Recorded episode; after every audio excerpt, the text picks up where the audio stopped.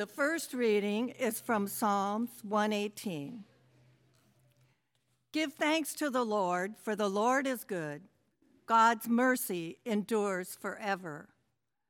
Let Israel now declare God's mercy endures forever. The Lord is my strength and my song, and has become my salvation. Shouts of rejoicing and salvation echo in the tents of the righteous. The right hand of the Lord acts valiantly.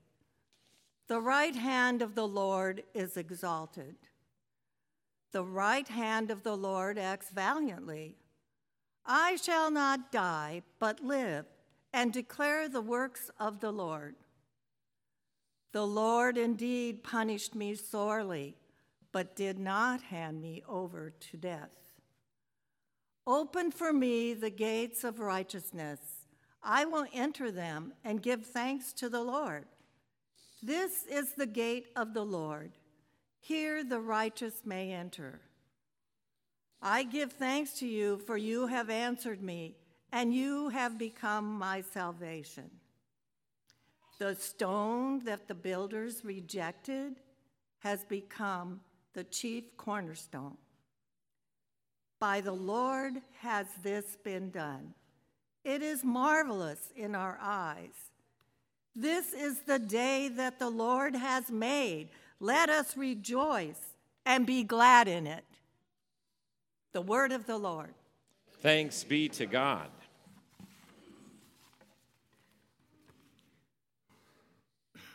The second reading is from the 10th chapter of Acts. Peter began to speak to the people. I truly understand that God shows no partiality but in every nation, anyone who fears him and does what is right is acceptable to him. You know the message he sent to the people of Israel, preaching peace by Jesus Christ. He is Lord of all. That message spread throughout Judea, beginning in Galilee, after the baptism that John announced how God anointed Jesus of Nazareth with the Holy Spirit and with power, how, how he went about doing good and healing all who were oppressed by the devil, for God was with him. We are witnesses to all that he did, both in Judea and in Jerusalem. They put him to death by hanging him on a tree. But God raised him on the third day and allowed him to appear, not to all the people, but to us who were chosen by God as witnesses, and who ate and drank with him after he rose from the dead. He commanded us to preach to the people and to testify that he is the one ordained by God as judge of the living and the dead. All the prophets testify about him that everyone who believes in him receives forgiveness of sin through his name. The word of the Lord. Thanks be to God.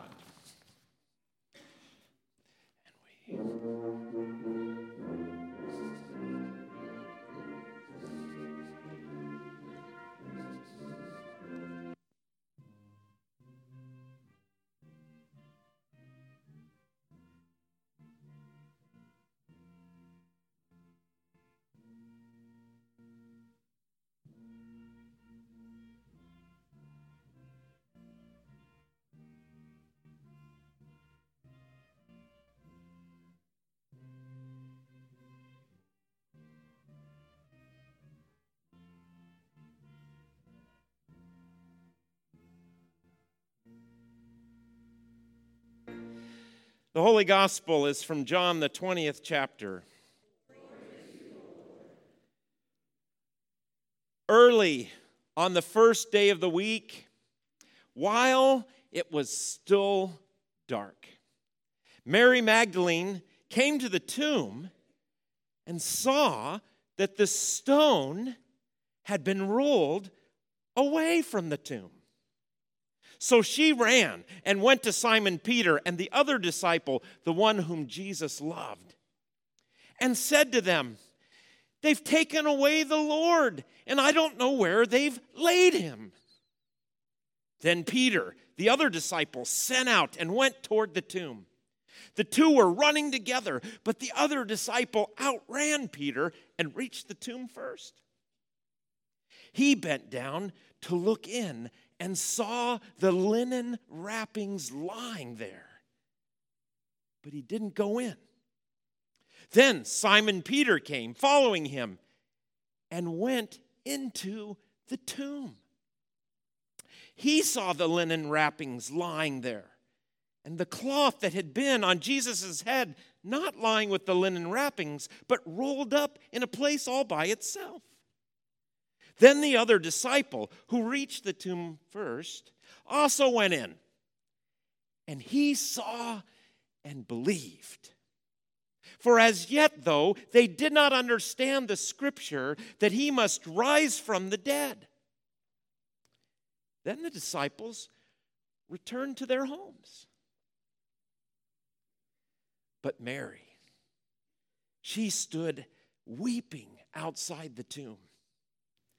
As she wept, she bent over to look into the tomb. She saw two angels in white, sitting where the body of Jesus had been lying, one at the head and the other at the feet. They said to her, Woman, why are you weeping? And she said to them, They've taken away my Lord, and I don't know where they've laid him. When she said this, she turned around and saw Jesus lying there. But she didn't know it was Jesus. Jesus said to her, Woman, why are you weeping? Who are you looking for? Supposing him to be the gardener, she said to him, Sir, if you have carried him away, tell me where you have laid him, and I will take him away. And then Jesus said to her, Mary. And then Mary turned to Jesus and said in Hebrew, Rabboni, which means teacher. And Jesus said to her, Don't hold on to me, because I have not ascended to my Father, but go to my brothers and tell them that I am ascending to my God and to your God, to our Father and your Father. And Mary Magdalene went and announced to the disciples, I've seen the Lord. And she told them that Jesus had said all of these things to her. The gospel of the Lord. You may be seated.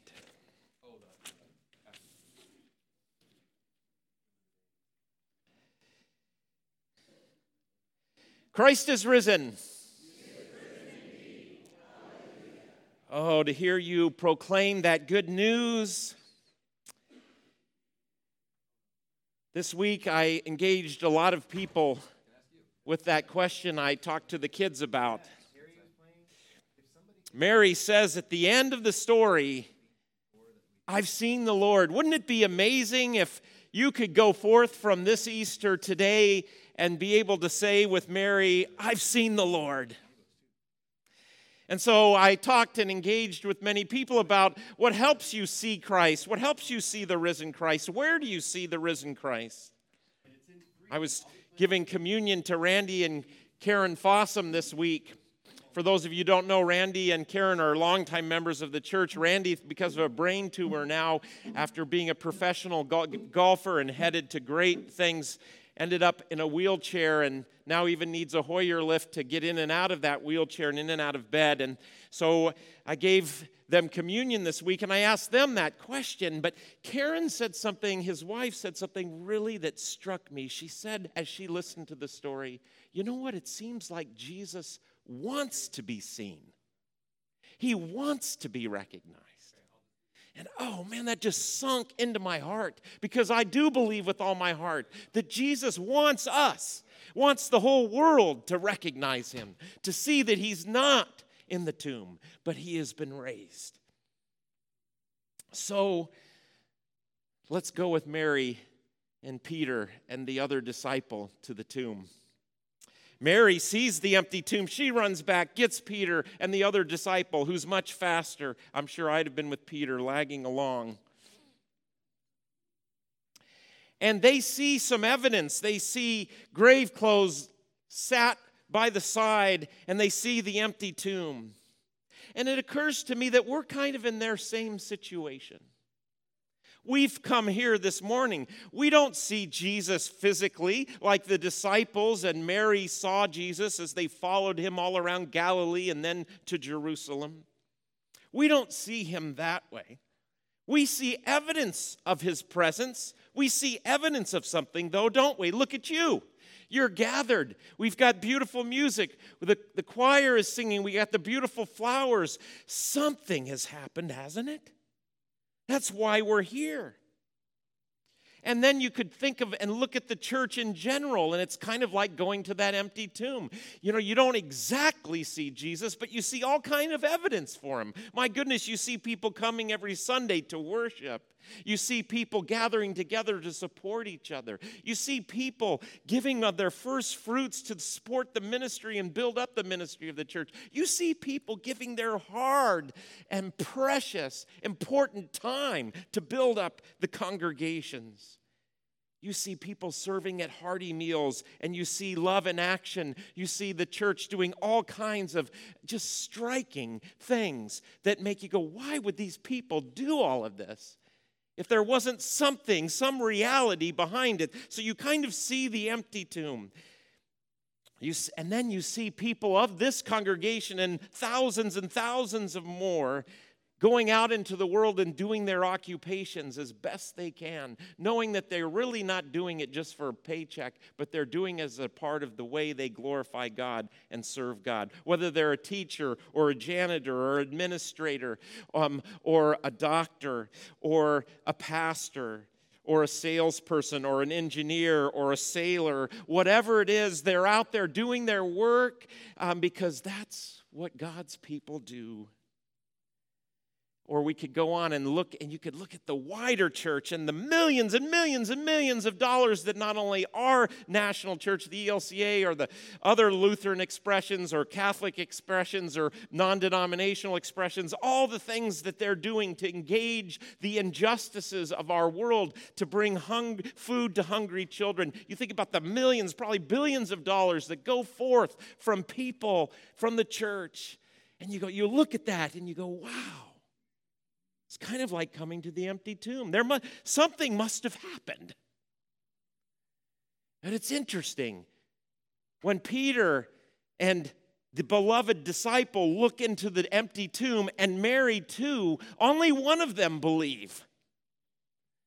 The beloved disciple, maybe John, the writer of the Gospel of John, maybe you know, he, he loves Jesus so much. He looks in and believes, but Peter and Mary don't believe it's true. Don't we come together and we see sometimes we're people of faith, and sometimes we're people of little faith, and sometimes we're not, pe- we're people of, I just can't believe it today. And then there are many people who look at the church and they go, oh, it's a nice organization, it does good things, but there really isn't any real reality underneath it, no truth behind it. Not everybody believes when they look at the empty tomb. Do you?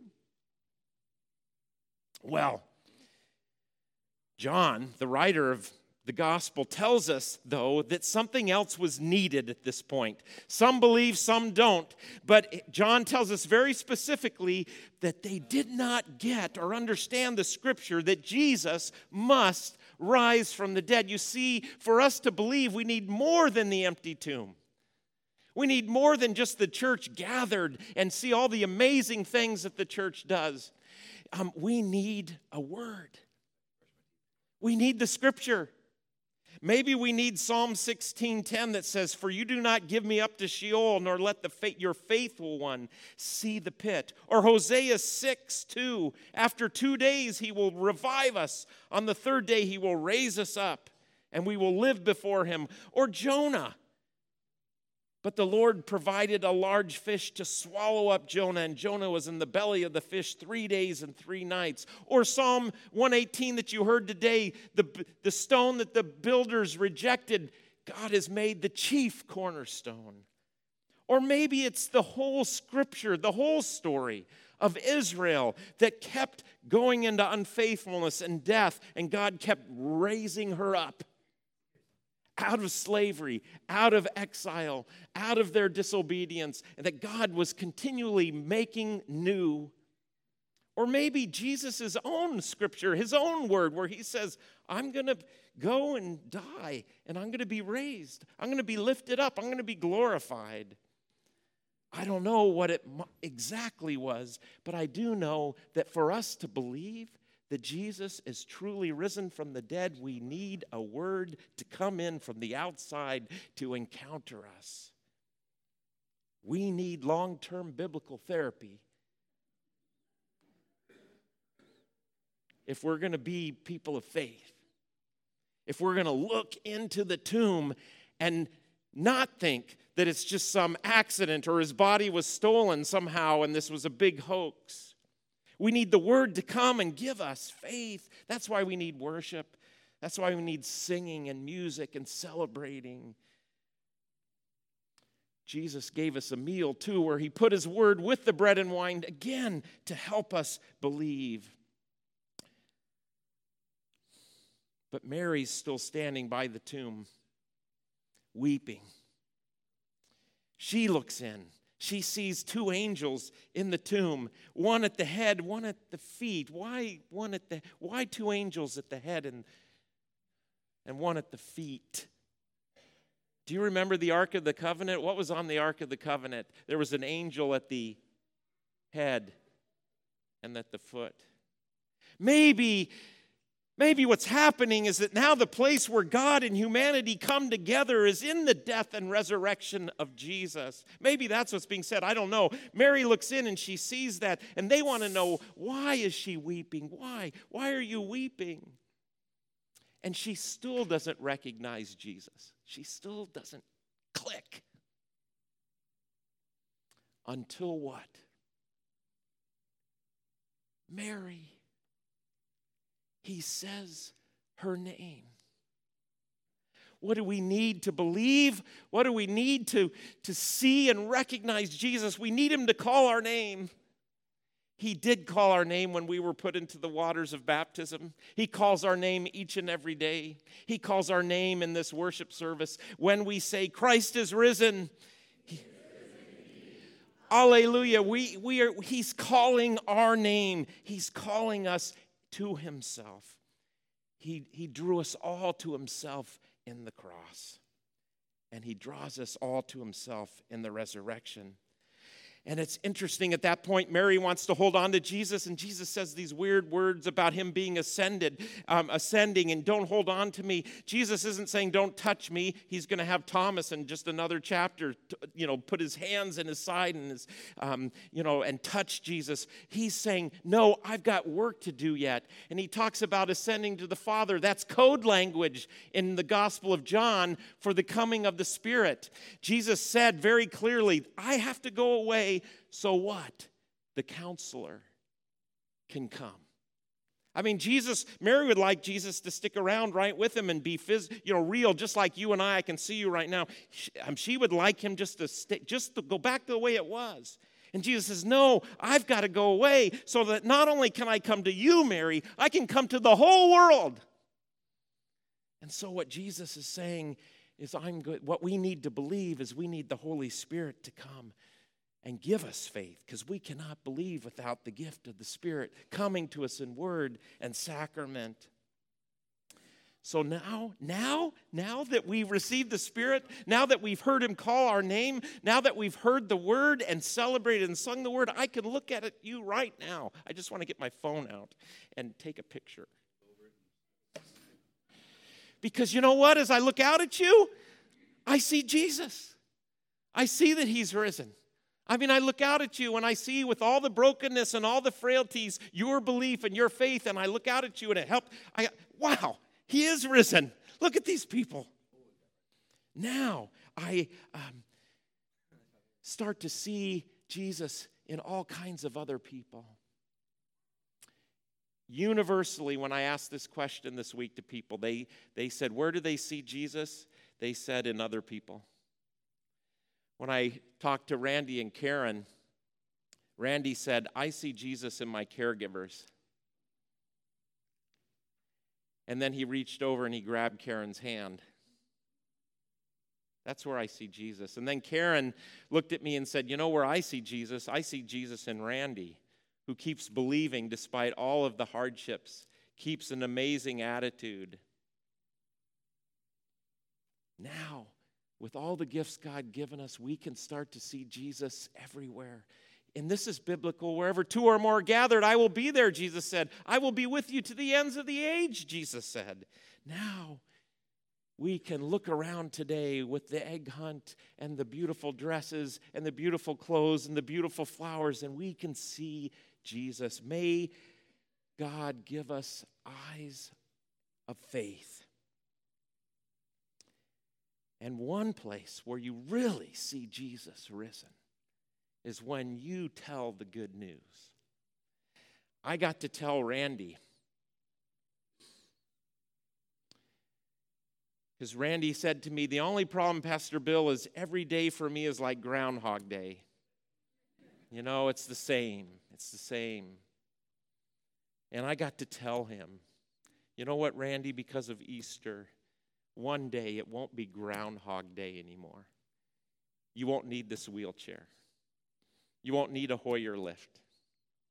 You're going to be dancing and celebrating before your Lord because of this day, right now because Jesus is not in that tomb. Christ is risen. Is risen uh, tell the good news and see our Lord. Amen.